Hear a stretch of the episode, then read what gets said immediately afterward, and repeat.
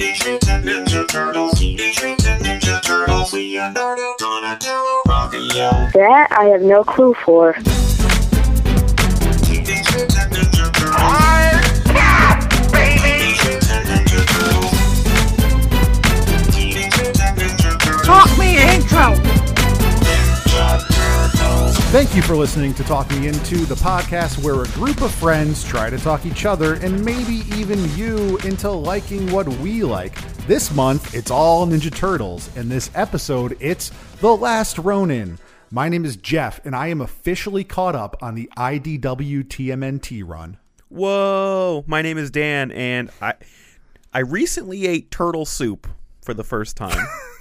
Wow, the fir- where was that? New Orleans? Yeah, New Orleans. That sounds like a New Orleans thing to do. Like, you're in a swamp. What else are you going to do? Eat yeah, alligator? Why not, yes, dude? You are. I yeah, did eat dude. alligator. Also, I ate turtle. I ate frogs. It's, it's great I stuff. I was going to say, you just had frog legs last night. Where are you buying frog legs in Connecticut? Funny story. I bought them at my regular grocery store in uh, Oxford, Connecticut, a small town. I said, why do you have frog legs? I've never seen frog legs at a grocery store. And I'm friendly with the fishmonger because that's the kind of guy I am. Oh, uh, it was in the fish department, huh? Yeah. So, you oh. know, I'm, I'm like, why do you have frog legs? And she's like, honestly, it was a mistake. I wrote the wrong number on the order form, but it turned out to be a happy mistake amazing. because she's like, I bought like ten pounds of them and I'm already sold out and they were just delivered like two days ago. That's great. Yeah, I would totally buy frog legs. I've never made frog legs. I've had them a dozen times. They're delicious. Yeah, so uh, short tangent. Um, they were very good. They were very easy to cook and I liked them. But I was kind of not happy because they did not have a sign up in front of them yet. I just recognized that they were frog legs. And I asked her, like, hey, how much are the frog legs? And she was like, six ninety-nine a pound. And I was like, dope, I'll take two pounds. And then I got to the register and they scanned it and they were nine ninety-nine a pound. Oh, no. She swindled you for six entire dollars. She probably didn't didn't even realize, but... She probably had no clue for. Yeah. But, yeah, I, I saw your pictures, and I'm like, man, he's sharing that with his family. He's only eating two wings right or two legs right now. That was just the first That's... first round, Jeff. I went back in hard. You had a bang bang? A frog leg bang bang? No, I just... I, I don't like to crowd my plate. I'd rather, like, go back for more, you know? You do it for the gram. I understand. Actually, my father dished that out on my plate, though, so it wasn't like I wanted to plate it up nice, like grits on the bottom, then some corn mock shoe, and the frog legs nice and propped up. I'm Dan. I make grits and corn mock shoe and froggy legs. Yeah. Just a regular Tuesday night dinner. Yeah. So, Jeff, what I'm... did I have for dinner last night? Hold on. I had I had a salad. I've been doing salads these this last really? few weeks. Yeah, protein yeah, in because... that salad? Oh, yeah. I had leftover ham. That's that's what I'm talking huh. about. I had some leftover huh. Easter ham. So I I just been keeping salad ingredients. And, dude, it's it's so filling and just, like, so easy. I mean, it's a lot of stuff. Yeah. But you just change it up. I went through that whole jar of Harvard beets I talked about on the show before. Jeff, I've been trying and, to like, buy Harvard salads. beets. I've checked two stores. I haven't found them yet. I just got them at Stop and Shop, which dude. is a, a regular Next time regular you see them, pick ass. me up a can. Okay. Yeah. I, I got to get more. Um, but yeah, what, what were you about to say? It was probably, um, in reaction to your, to my fun fact. Yeah. I'm pleasantly surprised. Last time we talked, you were like methodically working your way through the I D W series, but you had a ways to go. Yeah. So I had, I had caught up on, uh, the library app Hoopla. I read from like issue sixty something to like one twelve, which is what they had at the time. And I have all the single issues. And I read, I don't know, like four issues or so a couple weeks ago. My wife and the baby were out of town, and I was like, I'm going to catch up, and I didn't. Um, but then I got issue one twenty-seven, which is the you know the first appearance of Venus de Milo. It's not a spoiler. It's all over everything, Dan. I'm sorry if you're not in the Turtle zeitgeist. It's fine. Um, but I was like, I want to catch up, and the free comic book day issue is coming out, and I want to really read that, and like I, I want to know what's going on. So uh, two nights ago, I just... just down the last like ten issues I had, and they're pretty quick reads. I was even telling my wife, I was like, these are like your wife. No. First time like I've ever done it. it. Wow. It's creepy, right? J- Jimmy's not here and you're like, yeah, wife. But, um, yeah, Sophie Campbell, I like the stories that she does, but the writing isn't like the tits. It's kind of just okay. Oh, Jeff. Um, so a lot of it is, is just kind of simple uh, reading. And as I said that, I picked up the next issue. It was like one twenty-four, and it was a silent issue, and I didn't know that. So it was done in like thirty seconds. And I'm like, huh. And and that one, the art wasn't very spectacular. But yeah, no, I, I do like where the series is right now.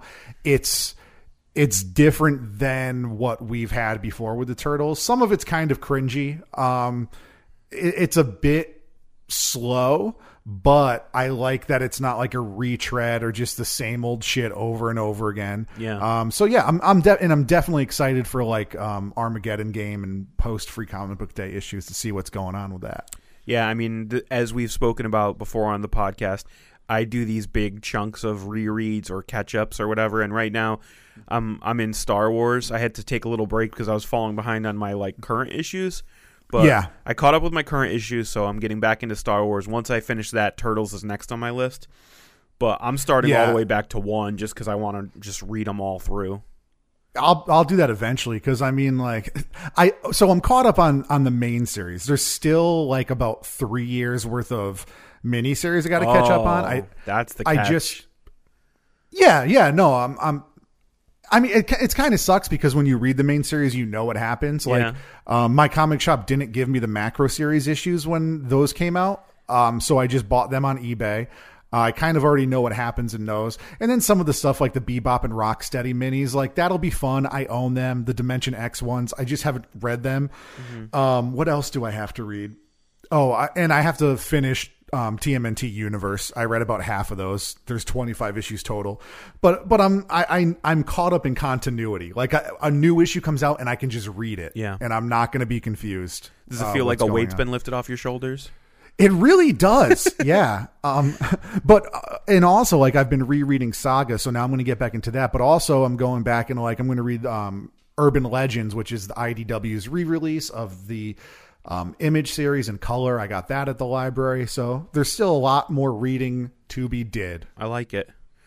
So I Jeff, like that. W- you briefly yeah. mentioned that Jimmy's not joining us today. Long story short, Jimmy's a busy boy. He's got a real life. He's got a romantic partner, and uh, this was supposed to be just me and you getting together to shoot the breeze about The Last Ronin, and uh, we were like, we got a lot to say, so maybe this should just be a whole episode. Yeah, we, we were fitting it in the schedule, and like it was very hard to plan this episode because when we were planning our Turtles month, The Last Ronin got pushed out three times in April, so we didn't know when right. it was coming out or if it was coming out, and we'll get into that in a little bit. Let's We're do talk a Last Ronin episode in two thousand twenty-six when they release the final issue. Oh, man, I got a lot to say. I, I put aside a half hour of my time tonight, but it might be longer than that. I don't know. Um, We're going to find out. Wow. Yeah, let's... Uh... Let's, Let's take a little break out. and then talk Let's about what we've been break. talking ourselves into. Wow, let's do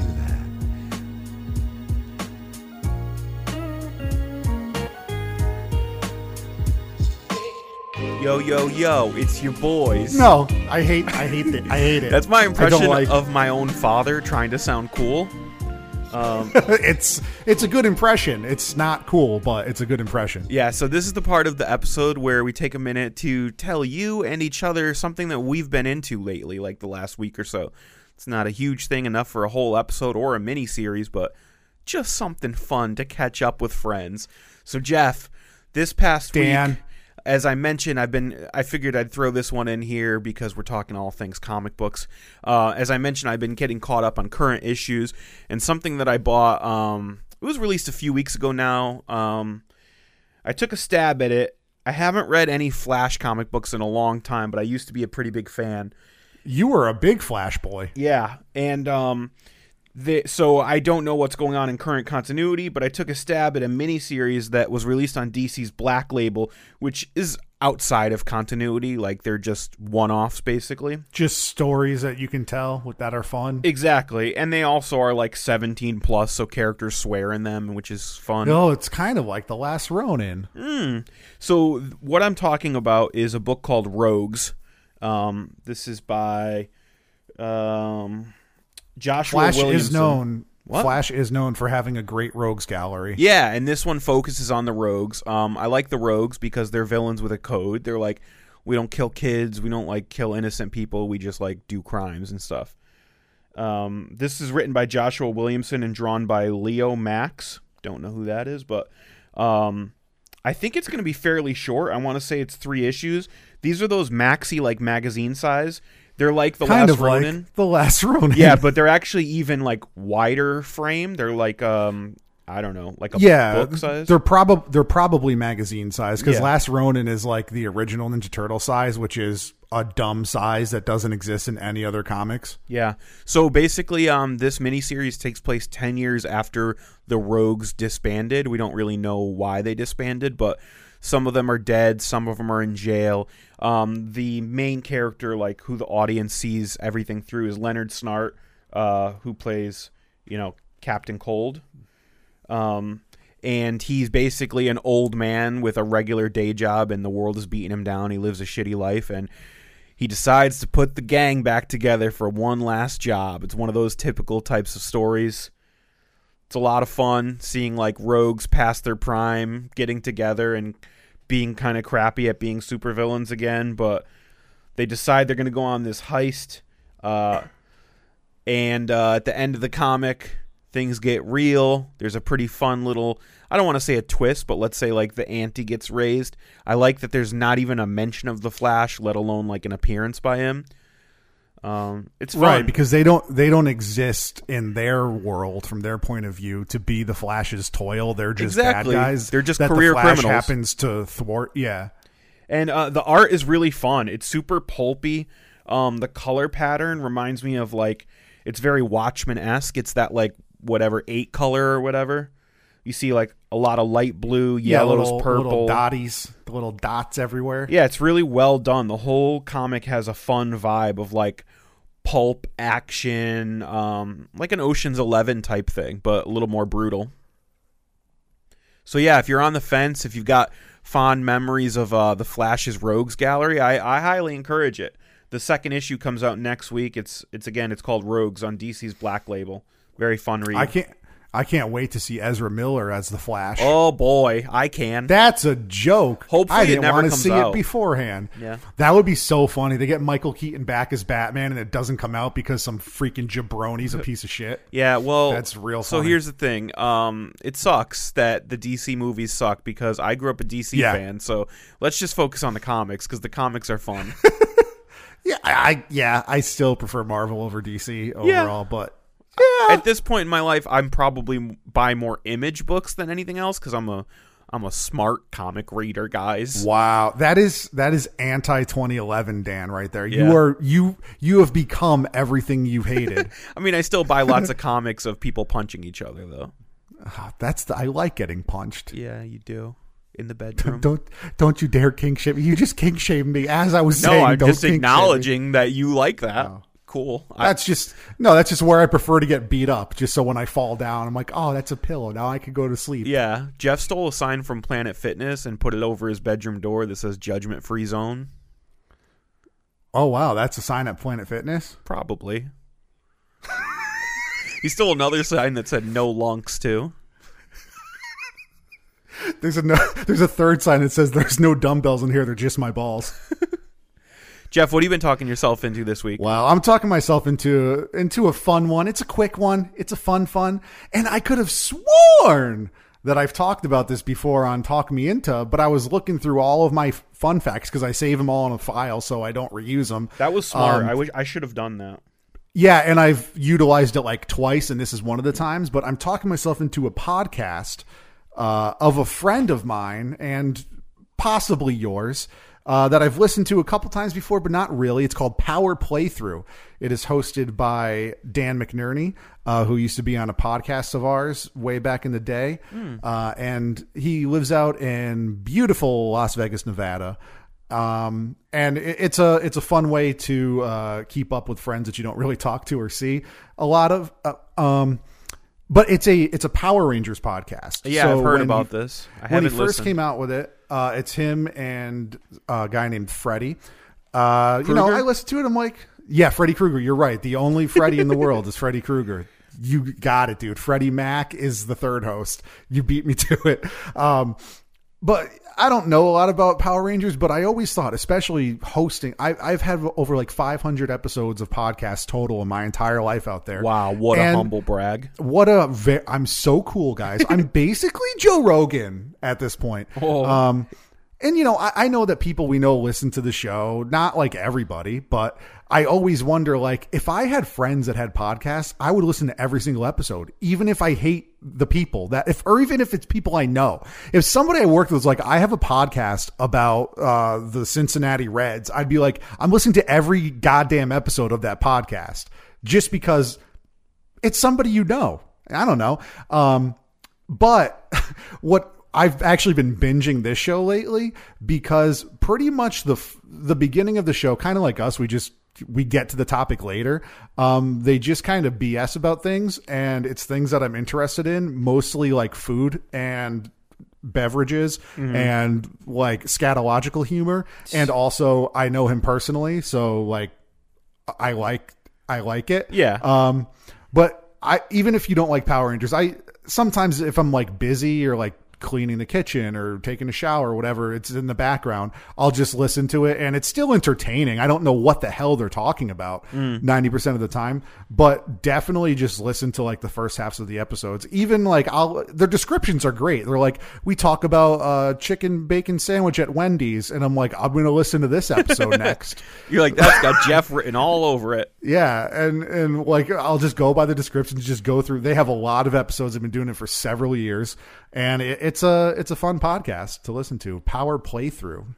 That's cool. I've actually never had a conversation with Dan. He's like, in the truest really? meaning of this of the phrase, he's a friend of a friend. Like, he's friends with you. He's friends with Ian. But oh yeah, because the timing. Because you yeah. quit the podcast, and then he got. So you've never talked to him or met him, even at like a con. No, because he came to New York a couple times. Maybe I did before I really like knew who he was, but I've never had like a meaningful conversation with him, but seems like a nice dude. I'd, I'll uh, check that out. Here's some uh, people talking about chicken bacon ranch. Yeah, that was that was a good conversation. And I want to talk episode. back. I want to be like, I agree with you, or like if they have a question, I'm like, yes, I am jumping in here because this I'm on this podcast also, right? This is just three friends talking. But that's when you and cross like, the line oh, and you become a crazy person. That's when you cross the line and you just email podcasts all the time trying to get on like ten-year-old Thai boys. Well, truer words have never been spoken, my friend. I am now eleven years old. He's so, somewhere in Thailand. He is so mad right now. I listen to every episode. Please let me be on your show.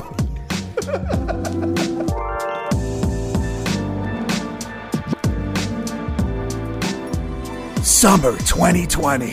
I'm go. starting it because Dan hates when I say that. Uh, um, in in the summer of the year twenty twenty, I'm sorry, twenty nineteen. Wow, what a goof! What a what a goof bag I am, huh? Summer of twenty nineteen, I D W announced that they were releasing a Ninja Turtles miniseries. It was very cryptic. The the full page ad, or whatever you call it, a one sheet. It was just like a black page with white text. It said "The Last Ronin." Peter Laird, Kevin Eastman, and the creative team, and they're like, for the first time in twenty years, Peter Laird and Kevin Eastman are working on a Ninja Turtles story. And I was like, I just released all of the fluid from my lower part of my body. Oh, God. um, and that's kind of all we knew for a little while. Um, and then it was supposed to come out, I want to say like June twenty twenty. Uh, and then we start getting into some problems, which uh, is a big part of the story. Yeah. A big part of the story is delays, and I think it does affect how um, the story is enjoyed as well. Um, but we didn't know much about the actual story. We just knew it was coming out. It was going to be this special, like maxi length and size. It's the the original size of the original four issues of Ninja Turtles, which were kind of like weird because at the time Peter Laird and Kevin Eastman, they just like went to some printer and they whatever they could afford, they paid this guy to just print like the the crappy quality comics that came out. So it's an homage to the early days of Teenage Mutant Ninja Turtles. And then we find out shortly after that it is, it's a new story, but it's based on a story that Peter Laird and Kevin Eastman were spitballing years ago, the late eighties, early nineties, maybe. I don't know the exact timing of it. Um, But that that's our introduction to The Last Ronin. Well, it wasn't uh, just it wasn't just a based on an old story. It was based on Laird and Eastman's idea of how the Ninja Turtles could end, basically. Right. Yeah, because, I mean, at that time, we talked about it in our comics issue. It, they're just kind of going by the seat of their pants. There was no real continuity um, for a good bit of it, um, with, but issue to issue maybe, but they didn't have a plan. They didn't know it was going to be a thing. They didn't think it was going to stick. Um, yeah. So Well, so little side tangent. Uh, this feels like something that Friends would do back in the day. Like, they're like, probably pretty early on in the Ninja Turtles saga, maybe like just experiencing early success, and they're like, hey, wouldn't it be cool if one day this stuff happened and that's how we ended it? Very oh, much for sure. How our group of friends, one of them created a comic book series and mapped it out all the way to the end before he ever wrote or published a single page. Tatanka Force? Yes, Tatanka Force. That's a story for another day. But, Jeff, um, as you mentioned, yeah. the first issue was released October twenty-eighth, two thousand twenty.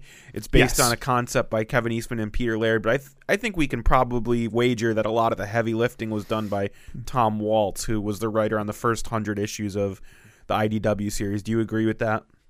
Absolutely. I one hundred percent agree with that. Um, and we're...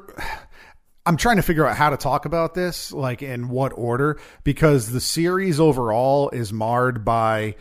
I want to say drama inside. I don't know exactly what the drama is, but there was drama there, because for a five issue series that you're promoting, like this is a big event kind of thing. Mm-hmm. And with comics, like there's one hundred twenty-seven issues of Ninja Turtles in the main line that have come out every single month. Maybe COVID interrupted that a little. I'm not quite sure, 'cause I wasn't reading regularly a couple years ago. Um, But you have that, and for the most part of that release, you've had at least one issue of a miniseries also coming out every single month. So you have about two hundred fifty single issues of Ninja Turtles that come out, and they came out on time for eleven years.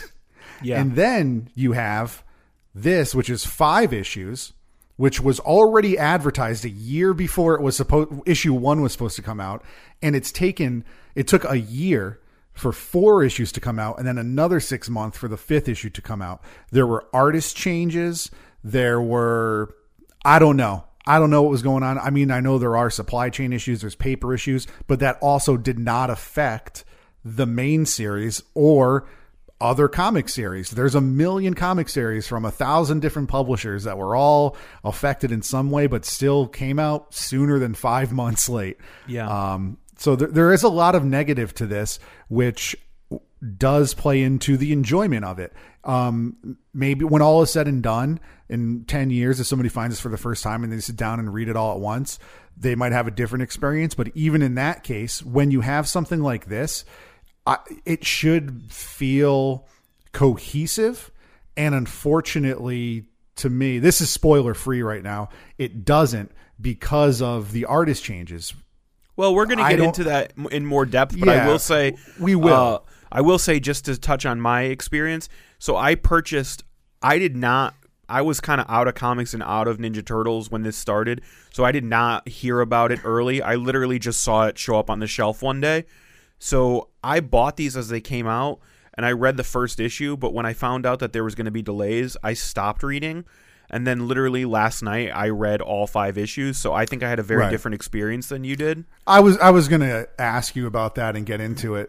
But also, it for me, I would have done that, but it, the spoilers were inescapable.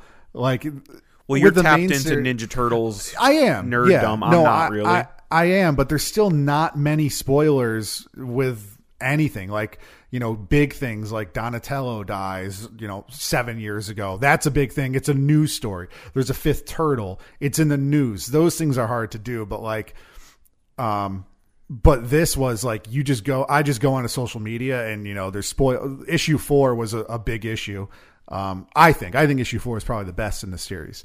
Um, and you just, you couldn't go on the internet in my world. Yeah. um, and not be spoiled. I very it. much could. I wasn't spoiled for, with anything. Okay, so spoiler-free review before we get into, or spoiler-free. Well, just want to jump back because into it. I just want to jump back a little bit because I did happen to read something that you were referencing earlier that I think is kind of cool.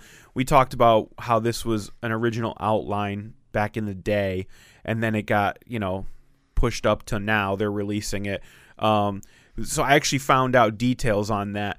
Eastman and Laird outlined this story in nineteen eighty-seven, and it was supposed to take place in two thousand seventeen, which is funny, thirty years oh, wow. later. Uh, but obviously they did not foresee the Ninja Turtles like having a new series that ran this long and stuff. So they right. basically revised it to say that this storyline takes place ap- approximately in two thousand forty. Right, and I mean, turtles live for a very long time, so it's... It's very plausible that this could happen, but the story, um, I mean, if you're listening to this and you want to, and you haven't read it and you want to be spoiled, go ahead. Um, but the, the story is that there's one, one Ninja Turtle left. Right. And this, um, this and section, what you're saying is spoiler free. We're going to spoil spoiler free. Yeah. yeah. One Ninja Turtle left, and he is on a quest to, uh, avenge his fallen brothers. His is family, basically, yeah. Yeah, is basically the uh, and Splinter, uh, the entire story. Yep, we get a lot of fun, fun guest appearances and callbacks yep. to, to stuff, Easter eggs for Turtles fans. But it's a pretty simple, straightforward revenge tale. Why don't we get into spoilers then? Why don't we just go Let's into this? Let's do it, Jeff. Um, you know, we're not. I did not reread the last four issues before I read this one. So, you know, I've read them as they came out over the course of a year. Mm-hmm. I don't remember exactly what issue things happened in. We're not giving like a full breakdown review of the entire thing. I kind of mostly wanted to focus on the last issue just because it's in the zeitgeist. Yeah. But, you know, we can we can go over things briefly. Dan, you just read it last night, I believe. Mm-hmm. So why don't you just kick it off and, and kind of guide it, and I'll jump in with my opinions. Yeah, sure. So we're going to be spoiling issues one through five of Teenage Mutant Ninja Turtles: The Last Ronin. Uh, the first issue, pretty groundbreaking stylistically. Um, it's basically a big old battle scene. It's uh, the last Ronin, as Jeff referenced, the last remaining Ninja Turtle, um, seems to be on a suicide mission um, to avenge his fallen family. Um, there's a lot of crazy action sequences. He's trying to break into this like high-rise um skyscraper that seems to be the head of like the Foot Clan, and he's battling a lot of like robotic or cybernetic foot soldiers along the way. Um that's pretty much it. At the end, he comes face to face with um Oroko Hiroto, who is the grandson of the Shredder, the son of Shre- of Karai. Yes. And um they basically have like a brief meeting, but uh, there's an explosion, and uh, the last Ronin is launched out the window, falling Pew! seemingly to his death. Yeet! Uh, he's badly messed up. He goes back down to the sewer, and he's about to commit seppuku, um, which is uh, like a ritualistic suicide that was done in like samurai culture, ancient Japanese culture. And uh, at the last minute, I think he passes out. Um, Either way, it, it doesn't happen, and um, he wakes up in a bed um, surrounded by his what he thinks are his brothers, but that seems to be some sort of a dream state. They're ghosts. They're spooky. Yeah. They're spooky ghosts. He actually wakes up in a hospital bed, and next to him is a much older, much hardened-looking April O'Neil. And she addresses yeah. him as Michelangelo. So Michelangelo. That's the big. That's the big spoiler because we didn't know who it was. Yep. I think that going through like th- that's fine. I, any any of the turtles would have been fine for me. I, I think that they went this way because people would have been like, "But he's the party dude." Yeah. Um. You know, it's it's the most like jarring transition, I would say, because Raph, you could see him just doing this as Raphael at any point in his life. Um, yeah. Leonardo, maybe Donatello, maybe, but Michelangelo, you can't see as much as that. I think as you get towards the end of the series, it kind of doesn't matter. I don't think the Michelangelo-ness shines through. I don't think that they did enough to show that juxtaposition of the jovial side that we all know to like, yeah, this is dark. This is gritty. We've seen Raph do stuff very similar. Um, So it it wasn't really like it didn't need to be Michelangelo. It could have been any of them. I don't I, think that they used that bit to their benefit.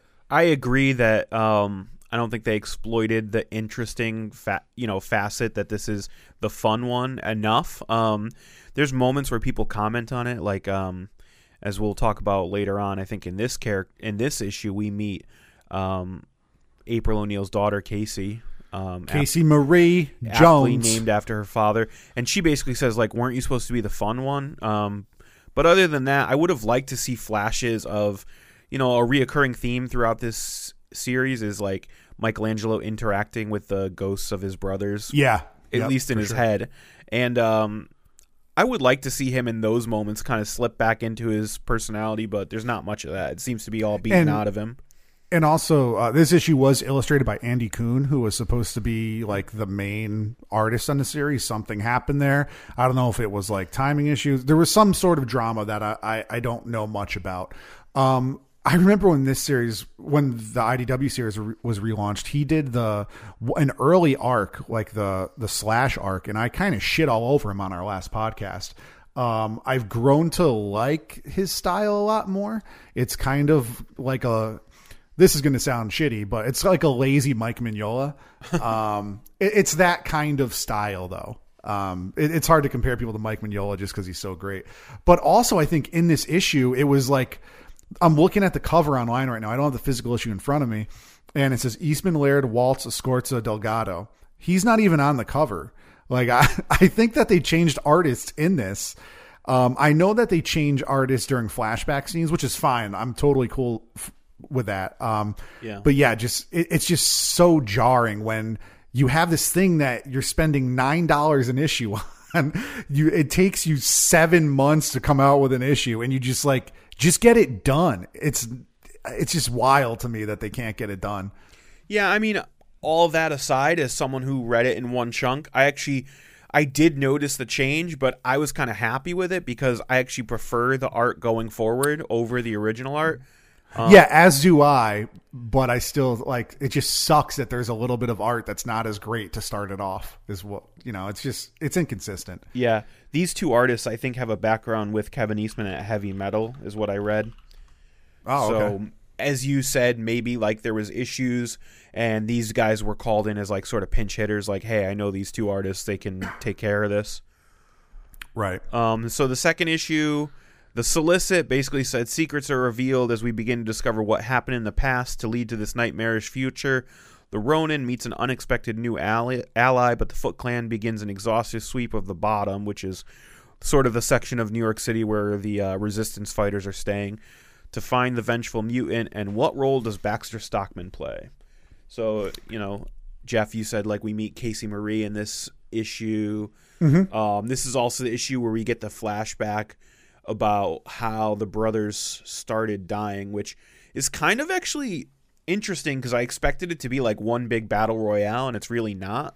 No, it's all separate stuff. Yeah. So Raphael, like kind of like I, this is kind of bittersweet to me because it's so apt to this, that this is how Raphael would die, but it's also sad because he really like learned nothing. Like he gets mad because the Foot Clan like beat up and almost kill Master Splinter. And so he just charges off on his own and starts a big, picks a big fight with Karai, and she kills him, and he puts her in a coma. She sure do, and he sure she yeah they they do. Uh, What'd you think of Raphael's death sequence and like just that whole like section?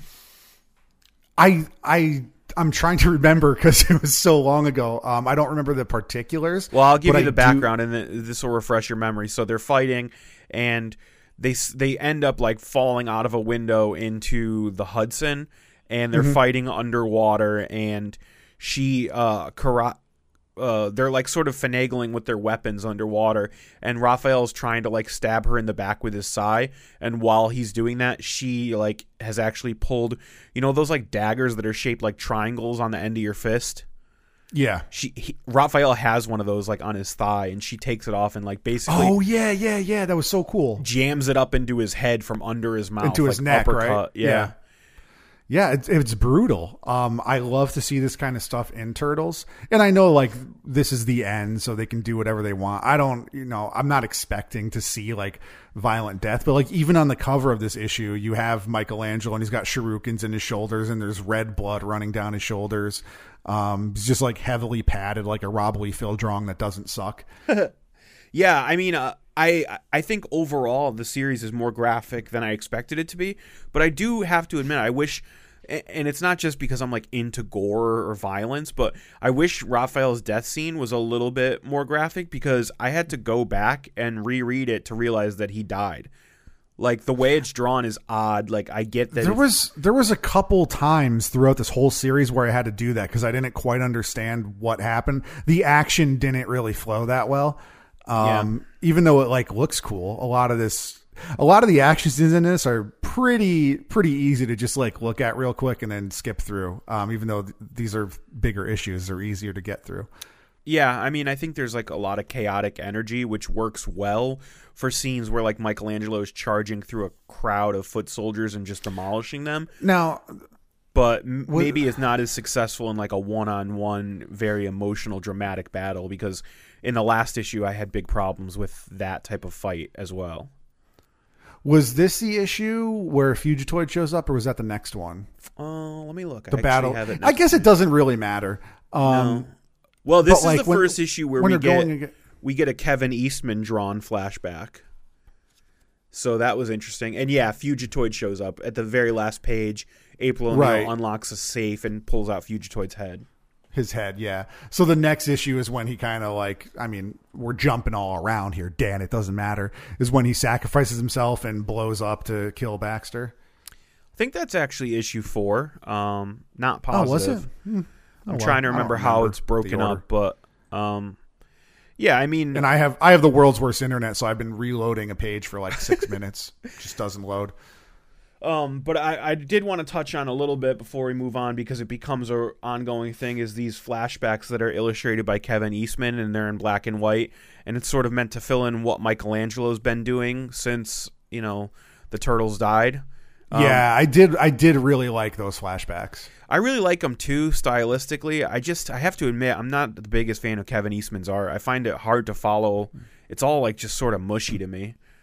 I have fallen out of love with it as much as I was over the years, um, just because it's like I think that I like it more for nostalgia reasons and it being actually good because there's some covers he does that are like really cool. And then there's some that are really, really bad. Like there, there's an issue of I D W when it's like a close up of Alf Pex's face. And it's some of the worst art I've seen on a comic book cover ever. Hmm. Uh, And yeah, like when he does actual, you know, the the storytelling in comic form, what's it called? Like, uh, you know what I mean? There's a, uh, there's yeah, a I don't know the word it. You're looking for, but um, when he does that, it's clunky and kind of just hard to follow. So yeah, I, w- I think when he dials back, he's better. I, I just had a hard time following like definition between the character and the background. Everything just kind of looked like the same. I mean, it's just an artistic complaint. I like the idea of going to him for those moments and like setting right. those moments apart from the rest of the series. Well, that's why when him and Peter Laird worked together, they did well because Peter Laird is a lot crisper and smoother. So he, he brought a lot more like, you know, I don't know, niceness to it. Yeah. Whereas Kevin Eastman is a lot harsher. So Jeff, um, you were actually right. Issue three is the big uh, issue where um, basically they have to take down Baxter Stockman because um, if Baxter Stockman is still alive and all of his machines and robots are working, they're never going to be able to get to uh, Oroko, whatever his name is.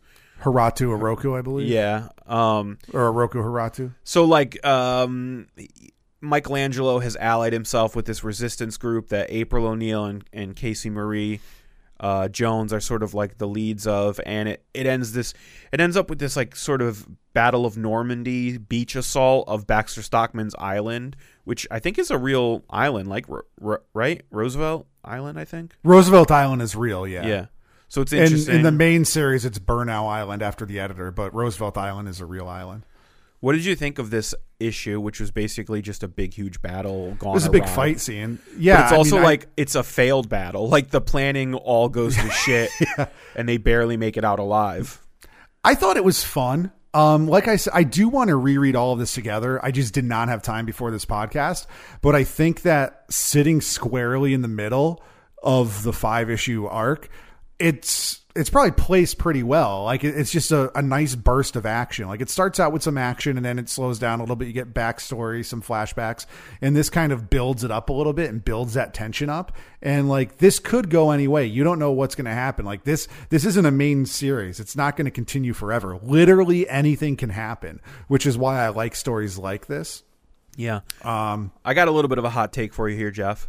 Oh, ooh, I'm listening. So I, I love this issue as well, but I have a feeling that one thing we didn't talk about besides the delays is this book changed from the original te- intent was, I believe, to be a three-issue miniseries, and then it got pushed all the way up to a five-issue. And I think I think it was I think it was four. It did get it went from like four to six to five, something like that. They did change it, but I don't think it was ever three.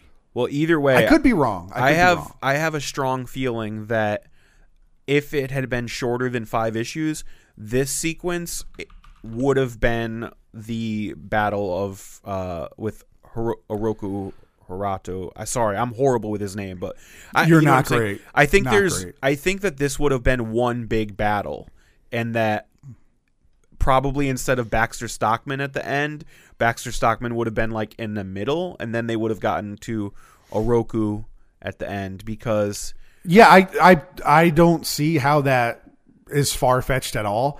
Um, you know, this this entire the creation of this series is just marred from the start.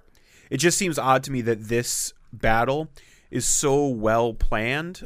Like obviously, like I don't mean in story. In story, the battle's not well planned and it falls apart. Correct. But it, it reads very much like a World War Two movie in that you understand where all the main players are, what their goals to accomplish are, whether they, you know, succeed or fail those goals.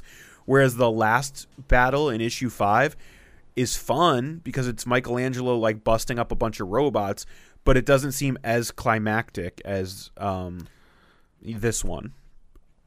No, you're correct there. It, it doesn't seem, yeah. The last issue is not not my favorite issue of the series. Yeah. But my favorite issue of the series is issue four. Um, you get the backstory of how um, Donatello and Splinter die. Mm-hmm. And it's like, dude, it's got feels, man. It's emotional. Yeah. This hurt your insides, Jeff? It did, and the art was uh, done by somebody different who I would pull up if my internet worked. um, uh, I have it right here. I think it's is it Ben Bishop? He's on it, but um, the pencils and the inks were also done by Isao and Isaac Escorza. So yeah, they've they've been doing it. I think Ben Bishop did the flashbacks, but yeah, they're just like they stroll into like this. this town and they're, you know, they're just trying to stop the baddies and they get killed very badly. You talking about Splinter um, and Donatello? Yeah. Yeah. Yeah. I mean, uh, they, uh, they kind of fall for a pretty easily, like, I don't know really why they did this. I guess they went to a parlay, but they, I, they I, fell into a very like avoidable trap. Do you think that they they knew it was going to happen and they just tried? Like they're like, this is our last chance. We might as well just go out and try to do what we can do. No, it's odd to me because like Splinter and Donatello went to Japan to be with like Japan Four. Yeah, to, to join up with the Yoshi clan, which I guess is a thing that was supposed to happen in the original series. I don't know that it ever did. Like they still have an active clan in Japan. I don't know, but. Um, and they're going to like parlay with the Foot Clan and try to make a peace. But also, um, yeah, at the same time is when um, Casey Jones, Leonardo, April, and Michelangelo are in New York fighting, um, I guess, Karai, I think. Or no, Karai was yeah. already in a coma. They were fighting the, uh, the Foot. Oroko, who was like younger. It was like his he had just risen to power. And uh, So yeah, it's odd to me. Um, I guess like the thing that Splinter kept saying is like, if there's a chance for peace, we must take it. And like, great, but also don't like walk into an ancient burial ground with just you and your turtle son and like two guys as backup. And then like the entire Foot Clan like rolls up and and they're like, oh oh, send to the Hama- the Yoshi clan for backup. And by the time the backup arrives, like they're all already dead. Yeah, I mean, we're not analyzing war tactics, Dan. We're just trying to. Yeah, it's, it's, it's just, supposed to. It's supposed to be emotional, and the, I, I think they should have spent more of this issue on that. Um, but I guess didn't. I was just a little let down because, as much as it was sad, the Raphael death felt so rooted in character, and this one was yeah, just I, like that's true. How do how do Splinter and Donatello die? Oh, I guess they were trying to do this. I don't know. Yeah, I even and like then, actually how Leonardo goes down with Casey Jones because he's like commanding this like battle and he's like, oh yeah, they them, just get like mauled.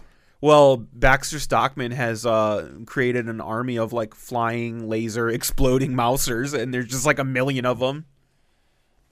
So yeah, that was to me that worked better in this issue than the Splinter stuff, even though that was sad.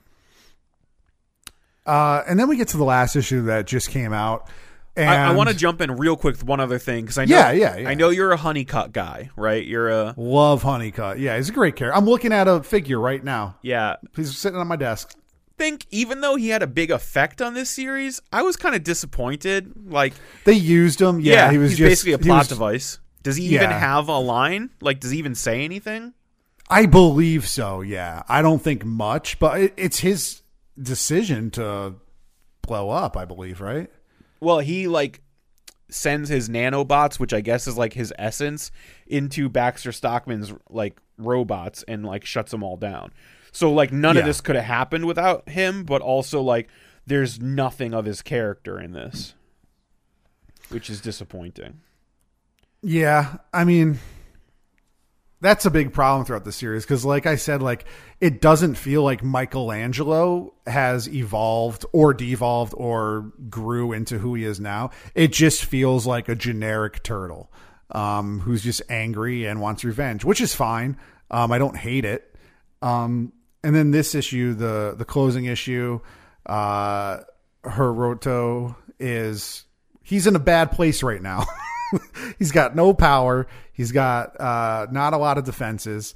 And Michelangelo basically just storms off to go after him against the advice of April and Casey. And because the power went out, April's lair starts to like flood. Um, so that becomes a problem. Seems like something they may have may, should maybe have like foreseen happening. Yeah, there's one one of the dumbest things in this entire series. Maybe it's just because I read it uh, last night and I I don't remember other dumb things.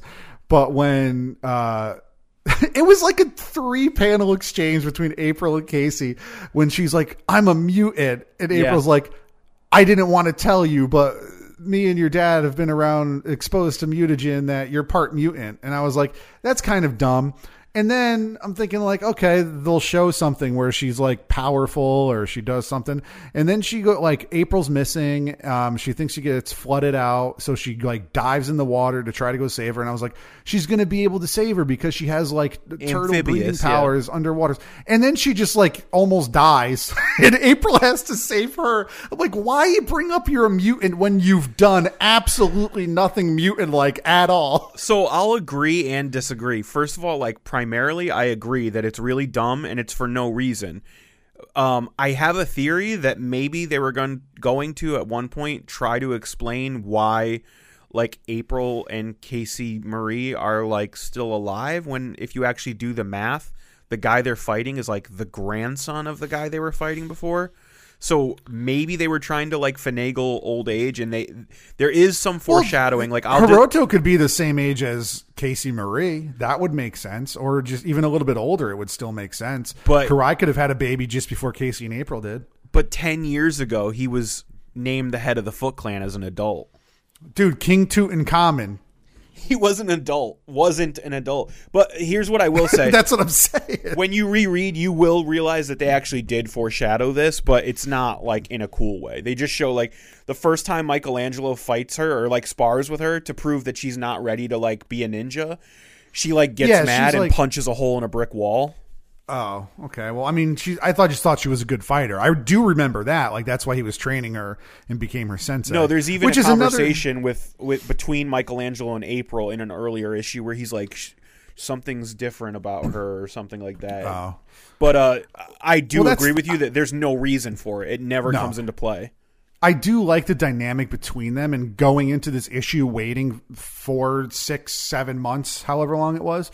The cover of the issue is very Batman and Robin-esque. Yeah. It's Michelangelo and Casey, you know, posing and jumping into action. Leaping in they front don't, of the moon. They don't do that in this issue at all.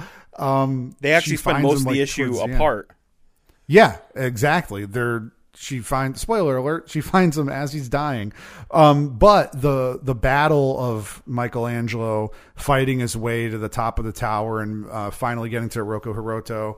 And when Michelangelo was basically just like, uh, you know, because Karai's there in suspended animation, when he threatened that, and then Hiroto just punches through the glass chamber and kills her. Yeah.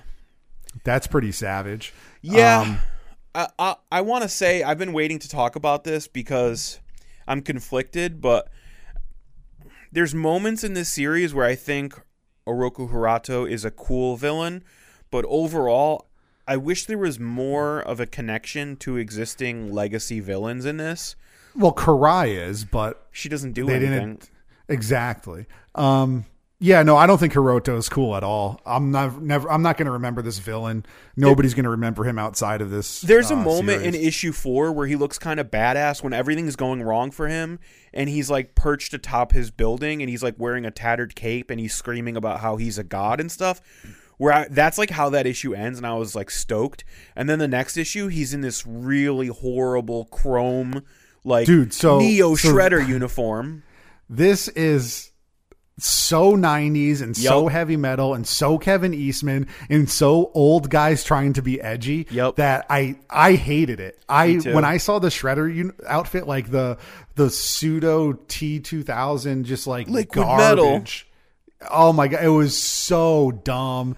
And then Michelangelo trying to find a weak spot. Like we've seen that in so many different things. It's it wasn't cool. It didn't look good. So here's the it thing. It was just so dumb. A lot changed throughout the making of the series, but I feel very strongly that that was in there in the beginning. Exactly. one hundred percent. And if this was published in nineteen eighty-seven, we'd be like radical, because this was like before the T one thousand. Oh yeah. I don't think it was. I think that it was probably definitely inspired by uh, by Terminator, maybe, um, but or or uh, Alex Mack.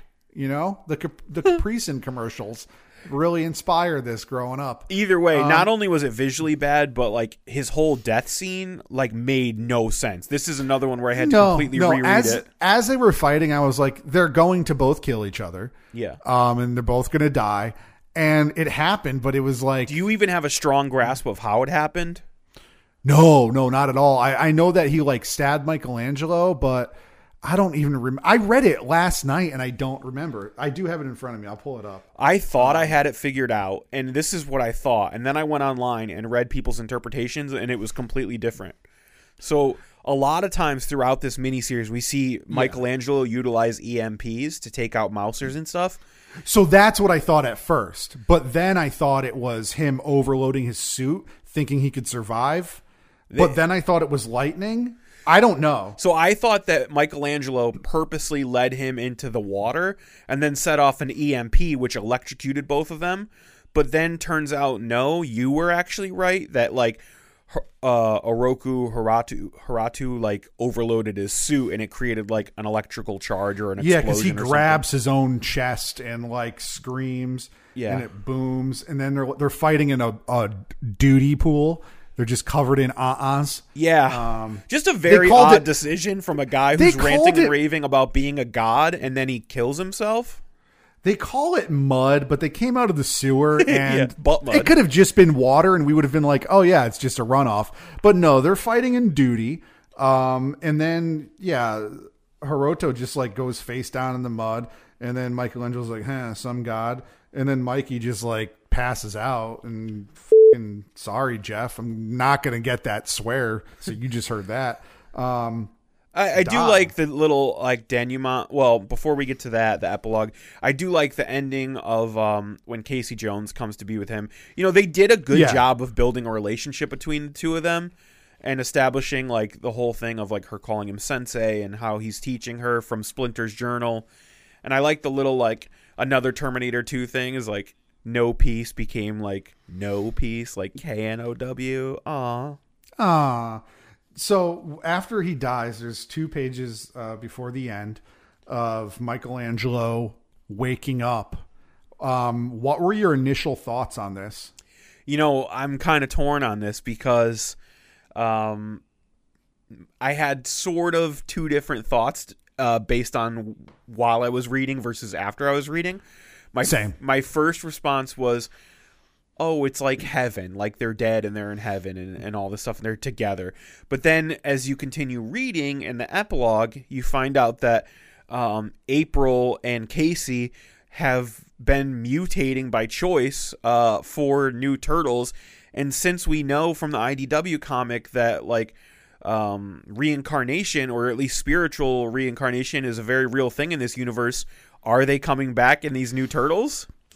No. So I I had the same thoughts, but not in that order. When I first turned the page, and it's it's kind of, like, foggy and dreamy, and I was like, this is really sweet. He's in heaven. He's reunited with his family. It's the end of Return then, of the King when Frodo wakes up in bed. And yeah, yeah. And I'm like, did they... Or, But then the more they were talking, I was like, did they just Wizard of Oz and Roseanne this shit? Like, oh, you think was this, this whole all thing just was a dream? dream? I so these two pages, I was going back and forth and I had no idea. And then I turn the page and it's the epilogue. And then, then you see that they have these four turtles. And I don't know if they're, you can, they've done this many times before. This is the first time. This excited me because this is kind of what I would like to see moving forward. I have absolutely no faith that we'll see anything else after this no, issue. This is the end. But it does say to be continued. It doesn't say the end. So the to be continued has me feeling like, you know, the, since the turtles age quicker because of the mutagen, that we'll see four different turtles with Casey Marie. And that's cool. I like that they would go that route um, if they do. Yeah. If they're brave enough to do it. I don't think they are brave enough to do it if they do it at all. Um, it definitely won't be.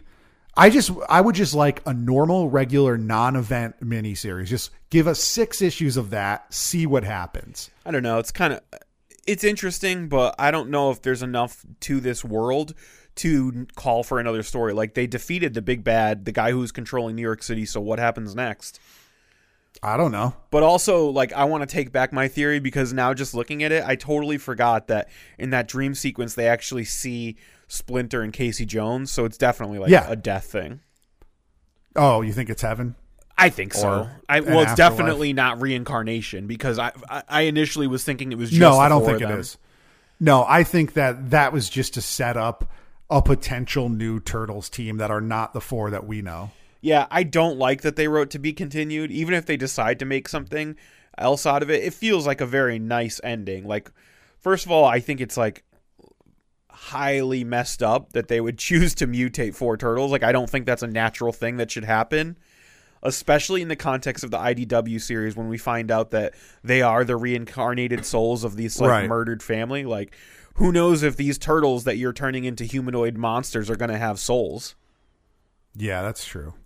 um, so, I mean, I don't know. It was five issues. Um, I read them over the course of fifteen and a half years. Uh, I might go back. I am going to reread them shortly. Probably when they have a collected version, I'll just, like, download it or something. I have the issues, but I why think pull you them should, because I think I enjoyed it I more am. than you did. Yeah, as they were coming out, I enjoyed every single issue that I read. I think I'm just disappointed overall.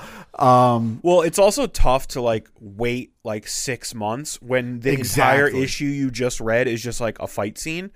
Um, yeah, for that's sure. That's cool if you can immediately pick up the next issue. But if you have to wait, like, months and months to find out what happens next, it's kind of lame. Yeah, which this format of comic books that's what it is. So that's part of the thrill. Um, reading it is fine. I can read it whenever I want now, and it's going to be enjoyable. But yeah, that that's definitely part of the thrill. Well, I mean, so it feels like this should have been uh, like a hardcover, but honestly, it's a cash grab because they made nine dollars an issue. Yeah, it's one thousand percent a cash grab. And all the different variant covers and reprints. And I told you, like, off Dude, mic, so many. They were doing very strange. Love them. They were doing very strange collectors, uh, collected editions of like the first three of them, which like, why would you I, ever buy I that? did buy the director's cut of issue one, but yeah, that's, that's because cool. I I like that kind of stuff. But like you were saying, like they collected the first three issues for some reason. Yeah. And then I think they also collected the first four. And I was like, you're an absolute psychopath if you buy that. But no, like, but so obviously they made all that money. Like they would have to charge like seventy dollars for the hardcover of this just to recoup that. And, like, that's never going to happen, so. They'll do all these individual series no matter how long it takes and how many times it falls behind, and then they'll release a collected edition. Yeah, no, I I have no faith in a publication of any sort with this title moving forward. But I think that I don't have any final thoughts to say before I ask the question. Do you? I don't think so. All right, so Dan... And Jeff, Jeff, were, well, yeah, were we talked into Teenage Mutant Ninja Turtles, The Last Ronin? One, two, three. Yes. Yeah. Yeah. No, I, I did like it. I do have a lot of gripes with it, and those I will stand by. And some of them I voiced online, not knowing that, like, people involved in this series, like Ben Bishop, would comment on it. Oh, yeah, I forgot about that. I was shitting all over, just like, oh, it's not even as good as everybody says. And uh, everything I've said in this podcast that I believe in. And they're like, it's actually a really good story. It takes a lot of work. And I'm like, whoa, I like your work. I'm not even going to reply to this. You but immediately like, like backpedaled. It was so great. No, I didn't. Actually, if I could find that, I would, I would show you, Dan. I doubled down. I was just like, I like the story, but I'm sticking to what I just said. And it should not take this long to come out. Um, and I think...